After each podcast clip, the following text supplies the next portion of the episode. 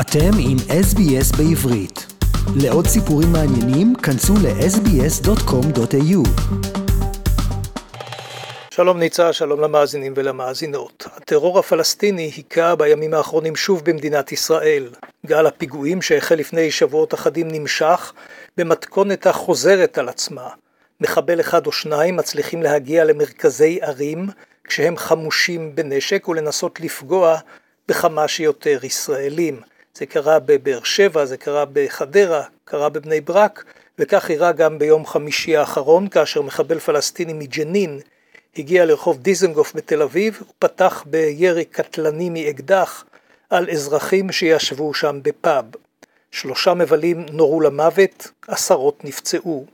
אחר כך הצליח הצעיר הפלסטיני לחמוק מן המקום, להגיע ליפו ושם אותר כמעט במקרה על ידי אנשי שב"כ. הוא ניסה לירות בהם, אך הם הקדימו אותו וירו בו למוות. זמן קצר לאחר הירי בפאב הייתה בהלה גדולה ברחוב דיזנגוף ובסביבה. מאות שוטרים וחיילים ניסו לאתר את היורה, כאשר צלמים ועיתונאים מלווים אותם באופן צמוד. היו מי שמתחו ביקורת, גם ביקורת חריפה, על התנהגות אמצעי התקשורת במהלך האירוע, אך הדבר היה כמעט בלתי נמנע. אי אפשר למנוע מכתבים ומצלמים לסקר אירוע מסוג זה, מה גם שאזרחים מן השורה הם המצלמים לא פעם את האירועים במצלמות שלהם, אה, וכל האירועים מדווחים באמצעות הטלפונים הסלולריים לציבור הרחב. הדפוס החוזר על עצמו של מחבלים, לפעמים אדם אחד, לפעמים שניים, מעורר כמובן דאגה רבה ותחושה מרה של חוסר ביטחון. אך לפחות חלק מן הפיגועים אפשר היה למנוע ואפשר יהיה גם לסכל בעתיד, שכן מדובר באוזלת יד מחפירה של הממשלה בשנים האחרונות. גדר ההפרדה הזו שהוקמה כדי למנוע חדירת פלסטינים לישראל ללא רשות, פרוצה בחלקים רבים שלה. הגדר עצמה קרועה, איש איננו עוסק בתחזוקתה, וכך אה, מתאפשר זרם קבוע של אה, אזרחים מן הגדה המערבית לישראל ללא בקרה. צריך לומר, רוב רובם של העוברים דרך הגדר, גם באופן בלתי חוקי, הם פלסטינים הבאים לעבוד בישראל. רק קומץ זעיר מהם מנצל זאת לפיגועים. אבל כאמור מבישה העובדה שבעשר השנים האחרונות לא פעלו הממשלות ומערכת הביטחון לחסום את המעברים הפרוצים הללו. הפיגוע הקשה בדיזנגוף דחק לימים אחדים את העיסוק הפוליטי במשבר הפוליטי החמור שאליו נקלעה ממשלתו של נפתלי בנט. מלכתחילה ברור היה כי הקואליציה עם 61 חברים בלבד איננה יכולה להיות יציבה, במיוחד כאשר יושבים בה אנשי ימין מובהקים לצד אנשי מרץ ומפלגת רע"מ הערבית.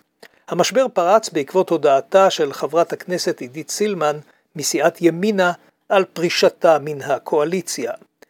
ממשלתו של נפתלי בנט נותרה על כן עם 60 מושבים בלבד בכנסת. זהו מצב שבו יכול מעתה כל חבר כנסת נוסף להפיל את הממשלה.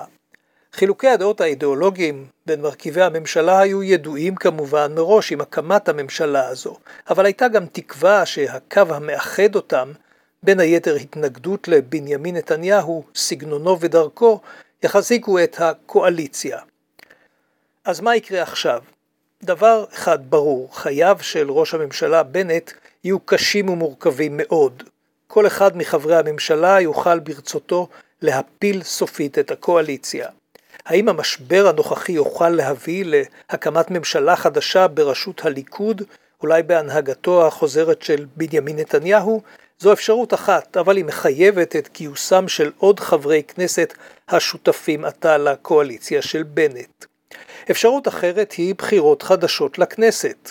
זה יהיה מהלך שיצביע שוב על חולשתה של הדמוקרטיה הישראלית, שהרי הלכנו לקלפיות פעמיים ב-2019 ואחר כך ב-2020 וב-2021.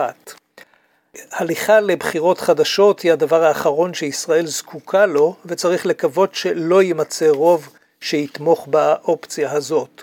אפשרות אחרת היא שהליכוד יעשה מאמץ למשוך אליו עוד כמה חברים מן הקואליציה הנוכחית. צריך על כן לקוות שנפתלי בנט יוכל בדרכו שלו לשמור על הקואליציה המתפרקת, להתייחס לתביעות השונות של המפלגות ולגלות רגישות רבה יותר לעמדות וללחצים של שותפיו. ועניין אחר, חגיגי יותר, ניצה בשעות האחרונות זכינו לראות ולשמוע אסטרונאוט ישראלי בחלל, מי שהיה בעבר טייס חיל האוויר איתן סטיבה. היום הוא איש עסקים שעשה כסף רב, בעיקר באפריקה, וכך יכול היה לשלוף מכיסו כ-50 מיליון דולרים כדי לצאת למשימה בתחנת החלל הבינלאומית. הוא יבצע שם ניסויים מדעיים, בהם כמה שגם האסטרונאוט הישראלי הראשון, אילן רמון ז"ל, עסק בהם.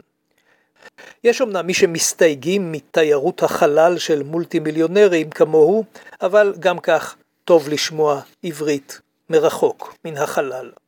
עד כאן רפי מן, המשדר לרדיו SBS בעברית מירושלים.